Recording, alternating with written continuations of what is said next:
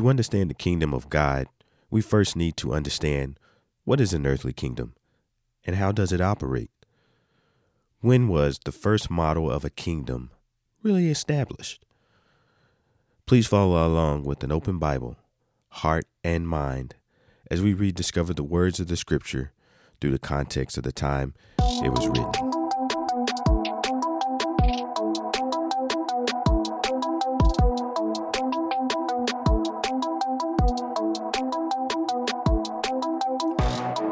Greetings to the Kingdom Citizen. I'm your host, Glenn Cruz. And as an ambassador of the Kingdom of God, I'm so honored and excited to be with you again, as it is the will of the King, both politically and biblically, because we represent a government that is the Kingdom of God. Welcome, citizens my voice sounds a little raspy today is because uh, I'm a little under the weather.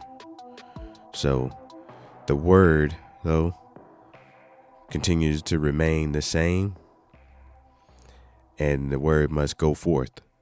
And uh, so do I. So uh, just kind of bear with me today. But I, I feel I feel better than I sound, but not really. But let's get into the word today. I hope you guys had an opportunity to check out some of the previous podcasts, you know, especially uh, the kingdom concept. Understanding the kingdom concept is is going to be vastly important as this is the part or the foundation of of this podcast is understanding kingdom. I, I can't and I can't stress the importance of this enough. We have to be able to understand kingdom. And understanding history allows us to look through a window to gain knowledge and apply it so that wisdom can manifest itself in our lives. So, those of us who were born in the Western world and raised in a, a place where we know democracy, therefore, you know, our understanding of things through a democracy lens is based on information we have stored, we've lived, and we've experienced. And this is how things make sense to us, right? So when you start thinking about understanding the Bible and when it's it's it's being, you know, taught when you've you've heard it through the pulpits and you've heard it from other pastors and teachers and you know in conversations sometimes the word kingdom is is lost in translation. We we don't we don't even discuss kingdom. You know we discuss everything else but that. But we'll we'll, we'll continue to deepen and further along this conversation. You know let's just do a little short summary of what we discussed last week. What's the definition of a kingdom? Also what constitutes a kingdom we gave a definition of dominion, domain, and Lord. Kingdom, dominion, domain, and Lord. Very important to just have these terms sink into your heart. These are not made up terms. These are terms that anyone can go onto the internet, research. You know, you don't have to have degrees to, to research. You just have to have the willingness and, and the, the mindset to want to know. And if you want to know, God will reveal what's behind the scriptures. It's it's very surface. We left off last week was um, we talked about what constitutes a kingdom, and there was a list of ten items that constitute a kingdom. Those are a king and a lord. Number two, a territory. Number three, a constitution. Number four, a citizenry. Number five, the law. Number six, privileges. Number seven, a code of ethics. Number eight, an army. Number nine, a commonwealth. And number 10, a social culture. Now, I believe we ended up uh, discussing was the law, was the last one we ended up discussing last. So I'm going to pick up at the privileges. What are privileges? They are benefits that the king lavishes his faithful citizens with. The aspect of the kingdom is very different from other forms of government. In a kingdom, citizenship is always desired by the people because once you're in the kingdom, the king is personally responsible for you and your needs.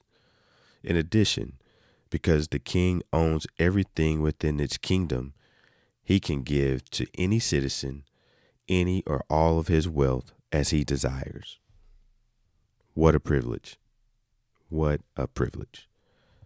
So, understanding the privileges that you get while you're within a kingdom, you know, obviously we, we, we didn't live in the kingdom or we'd never lived in the kingdom. Those of us who uh, weren't born in the UK or, or, or, the places that, you know, that just got released from uh, the kingdom. You know, the only re- only way you can get released from a kingdom is if you were able to show that you're able to uh, take care of your citizens, right? And at this point, the figurehead of the king, you know, you can be released for your independence. I don't know all the personal details of, of all that in that history of that context of how that occurs, but um, it's quite different than how we did it here in the U.S. Uh, not to say that it was bad or good, but I mean the truth of the fact is, re uh, the, the the people of the U.S. rebelled against the kingdom, and I understand from understanding the history of it, you know, there's a lot of different things tied into that, but you know we won't steer too far off right now. So let's uh let's let's wheel this back a little bit. The next one is a code of ethics. A code of ethics is an acceptable conduct of citizens in a kingdom that represent a kingdom. The code includes moral standards, social relationships, personal conduct, attitudes, attire, a manner of life, how how we live, you know, with each other, a code of ethics. I don't know if we truly understand that in a democracy. Yeah. If I just look at the world today and, and what we're dealing with, I, I think uh, a code of ethics is something that we can uh, turn back to, but that's a different conversation. The next one is an army. The army is the kingdom system of securing its territory and protecting its citizens.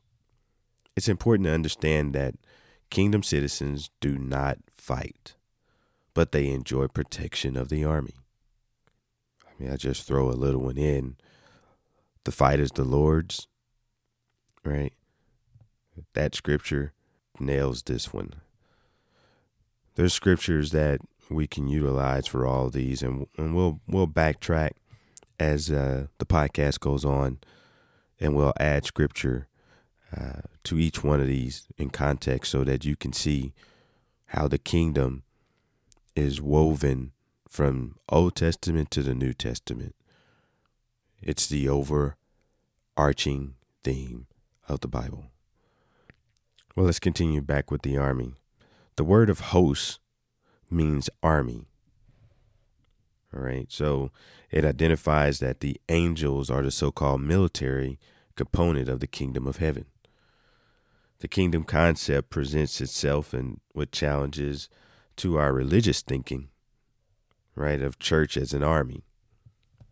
You know, so we have to make sure that we study the Constitution, which is the Bible, and be able to look at that and show that Jesus established the church and identifies an army of angels, but he's looking for citizenship of people.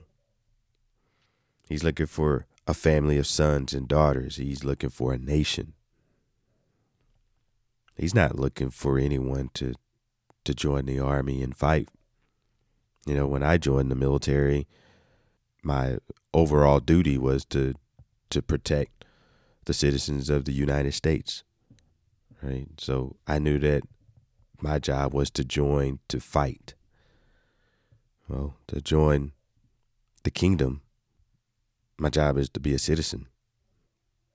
That's beautiful. Let's move on. The next one would be a commonwealth. This is an economic system of the wealth which guarantees each citizen equal access to financial security. So, in a kingdom, the term commonwealth is used because the king's desire is all that his citizens share and benefits from the wealth of the kingdom. The kingdom's glory is in the prosperity and the health of its citizens.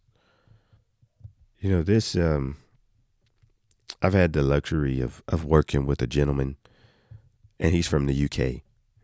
Right? So, not too long ago I I asked him a question. I was like, "What is it like to live in a kingdom un- underneath a kingdom system?"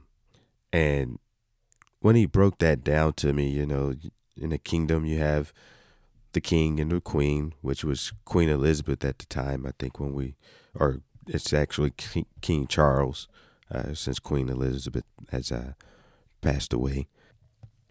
But he actually just talked about how, you know, the king, and then you have the parliament, the prime minister, who who makes laws, right, for the people. So you still have a system where the people sort of have a voice. You know, the people can can talk to people in the parliament, in the parliament, and they can banter back and forth to make laws with the prime minister, and then they're able to go back and give that to the king or queen to sign, right? The difference is the king or queen in charge now doesn't uh, have the power to uh, discredit the law. You know, he may disagree or she may disagree with something in it, and then they're able to go back to change it no more than three times, right? So they have three times to make changes, and then after that, the king or queen must just sign it and put it into law, right? So they're more of a figurehead now and not of a power of authority, a true in a true monarchy sense. Now, but in a commonwealth, I, I know that this gentleman, he, he, I'm pretty sure he makes pretty decent salary. You know, he's uh, pretty high up in the in the company. Um, but he mentioned to me, I was like, so how does this Commonwealth thing work out? And he was like, well, you know, 47% of what I earn goes to the state. I was like, 47%. He's like, yeah, 47% goes to the state, you know, and they're able to do what they need to do. I was like, so do you guys, do you live? Yeah, you know, we live decent, really good, you know. It's, it's about, you know, taking care of the, the, the commonwealth of the citizens. And that's how they, they do that. I was like, I was floored, right? I, I can't imagine 47% of my, my earnings in a democracy going, you know, to, to be like a kingdom. But what we're trying to do in a democracy is utilize, you know, some kingdom concepts and trying to blend those into a democracy. And, you know, I, I just think it's very confusing. Right. But now I understand why, you know, all the isms, the, the Marxism, the communism, socialism, why all of that has a place underneath a kingdom, but it's not designated or designed the same way as the kingdom of God, how he intended it to be, right? And when a kingdom was, the empire was in control, when Jesus came, that's how the kingdom is intended to be. And we'll get into that and you'll get a deeper understanding. So let's go ahead and discuss the last uh, concept, and that's going to be okay. Let's talk about the the last point here, and that is the social culture. This is the environment created by the life and the manners of the king and his citizens. This is the culture aspect that separates and distinguishes the kingdom from all others around it. You know, this culture expresses the nature of the king through the lifestyle of its citizens, how the citizens act and intermingle with each other. Uh, this distinction of kingdom culture is evident in the words of the Lord Jesus uh, when he said back in Matthew, let's take uh, Matthew 5 21 and 22. It says, You have heard that our ancestors were told, You must not murder. If you commit murder, you are subject to judgment.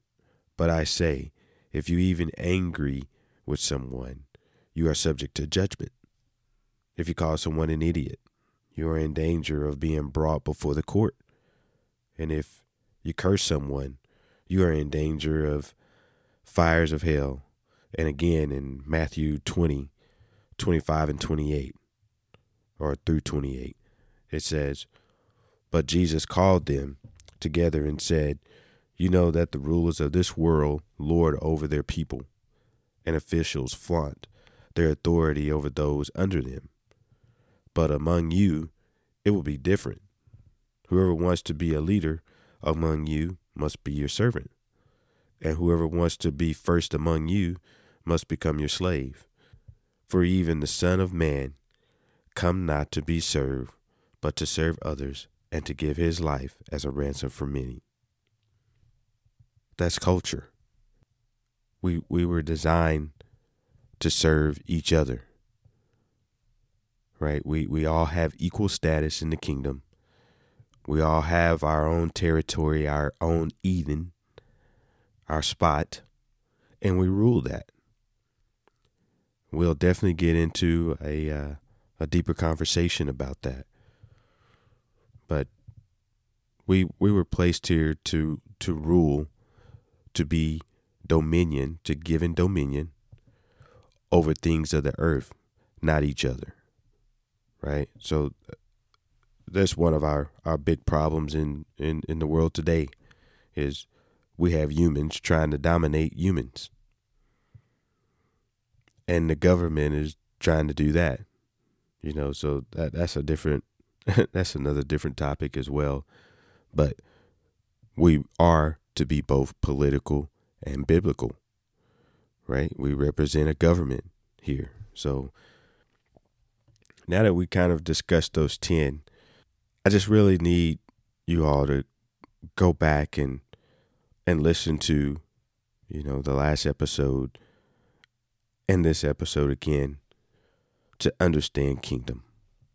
You know, just just have those burned into your your memory bank so that when we go through the Bible, the Holy Spirit will be able to tap you on the shoulder and say, "Hey, pay attention to this." Pay attention to this because the Holy Spirit is your helper. He's the governor. He's the he, he's the one that's standing, you know, when you go to petition the king. He's standing, you know, in front of you, petitioning the king.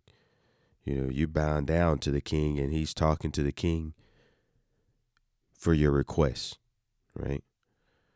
And the king is standing next to the king the right hand of the king. The visual, I need you to get the visuals of that as well, right?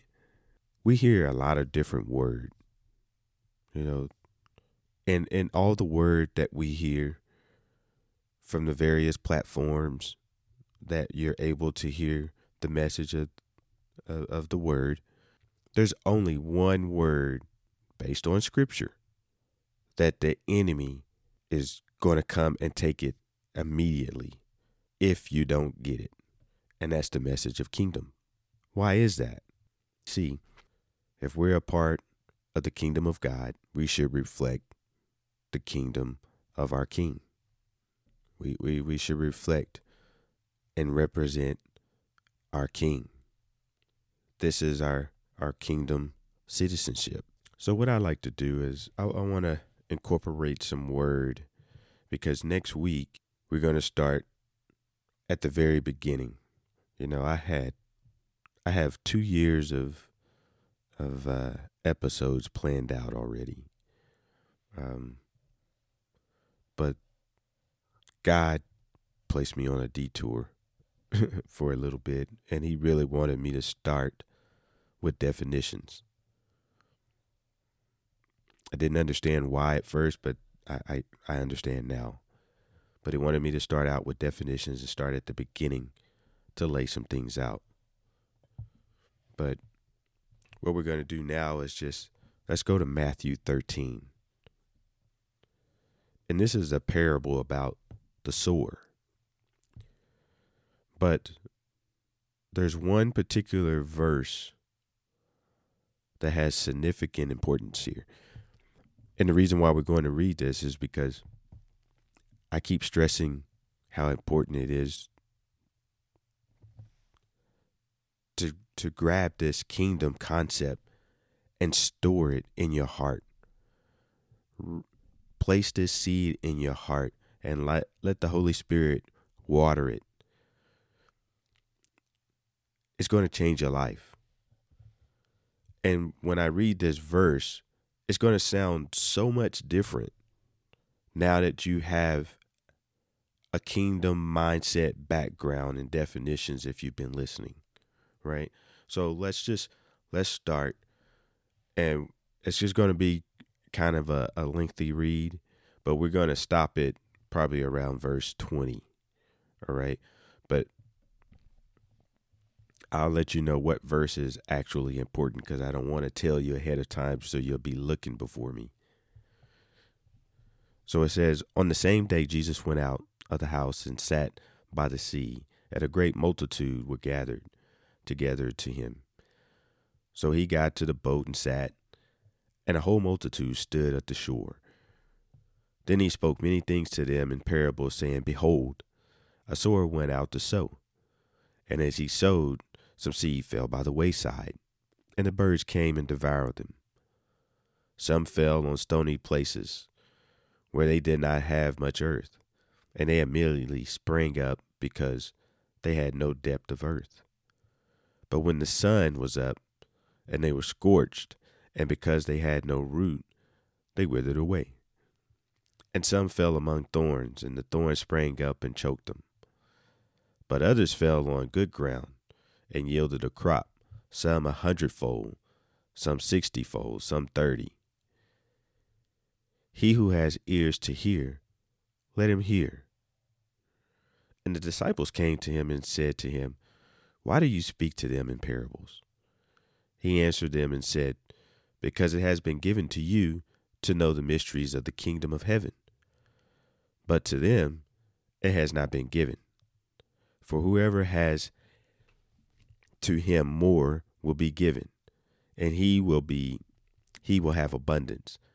But whoever does not have even what he has will be taken away from him. Therefore I speak to them in parables because seeing they do not see, and hearing they do not hear, nor do they understand. And in them the prophecy of Isaiah is fulfilled, which says, Hearing you will hear, and you shall not understand, and seeing you will see and not perceive. For the hearts of these people have grown dull, their ears are hard in hearing, their eyes they have closed, lest they should see with their eyes and hear with their ears, lest they should understand with their hearts and turn, so that I should heal them. But blessed are your eyes, for they see, and your ears, for they hear. For assuredly I say to you that many prophets and righteous men desire to see what you see, and did not see it, and to hear what you hear, and did not hear it. Therefore, the parable of the sower. Here's the here's the main verse that I want you to listen to and really listen. When anyone hears the word of the kingdom and does not understand it, then the wicked one comes and snatches away what was sown in his heart. This is he who received the seed by the wayside. Let's read verse 19 one more time. When anyone hears the word of the kingdom and does not understand it, then the wicked one comes and snatch it away. That's how important understanding kingdom is. And you wonder how does this jump out all of a sudden if you hadn't noticed it before? It's because we don't spend time talking about the kingdom. We, we we sit around and we talk about all the other things that you know our our earthly you know our, our five senses gravitate to right which is the wealth the health you know what we're going to wear eat how we dress how we drink you know it's it's it's all in the bible i get it but that was what I was kept I kept searching for, right? I kept searching for more. I was like, man, I I know God is God, but he's not always concerned about money. And there was a time where I was just chasing the next promotion because I knew it was supposed to be there for me. Right? I'm looking for, you know, to make the next get that next promotion, get that next top dollar, right? That way I can give more. But I was I was doing that.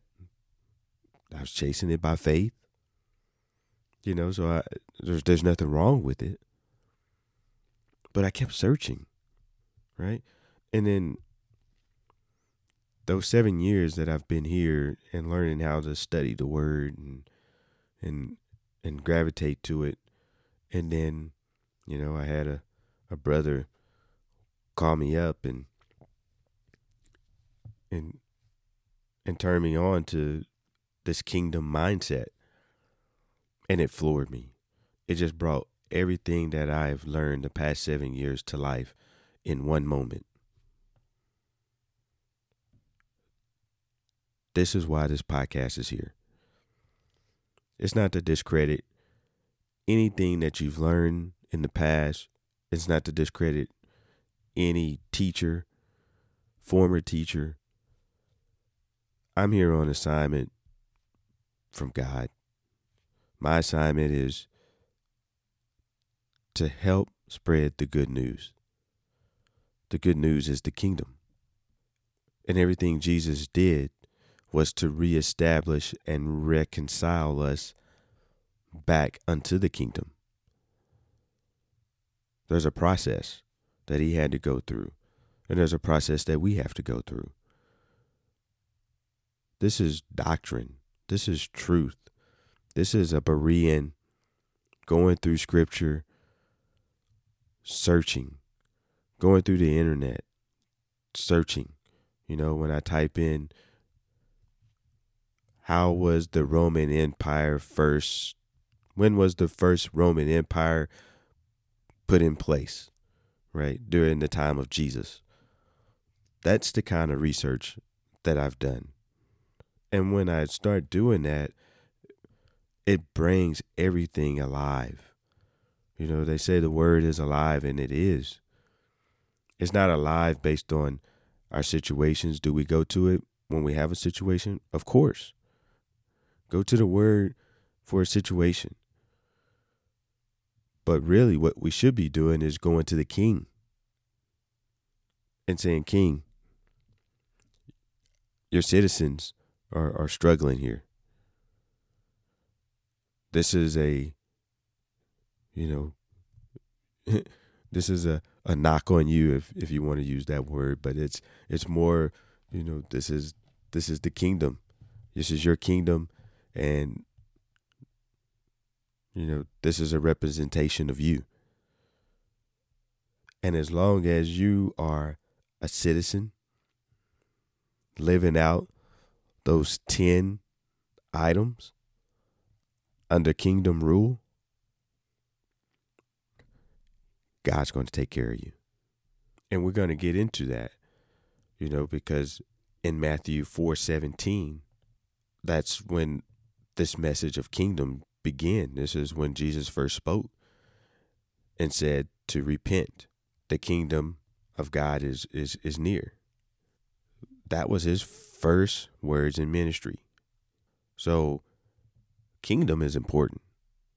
You know, I did a, a word search for kingdom and it's it's utilized 316 times from Genesis to Revelation. So it's woven all throughout the scriptures. Jesus is woven through all uh, uh, throughout the scriptures, right? Those two are hand in hand. Well, we've come to the end of this episode, but I don't want to leave without making a call. So if you have ears to hear the call of God at this moment, and He has asked you to willingly submit to Him and become a part of the kingdom, repeat this after me. Say, I confess with my mouth that Jesus is Lord, and I believe in thy heart that God has raised him from the dead, and thou shalt be saved. That's Romans 10 and 9. If you said that with a deep personal conviction, without reservation, that Jesus owns you and everything that you have, that he is the master and sovereign ruler in your life.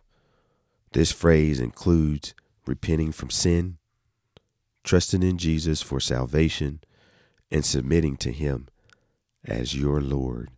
This is the volitional element of faith. And if you said that confession, please uh let me know about that in the comments or just send me an email. I'd like to celebrate with you and congratulate you on joining the kingdom.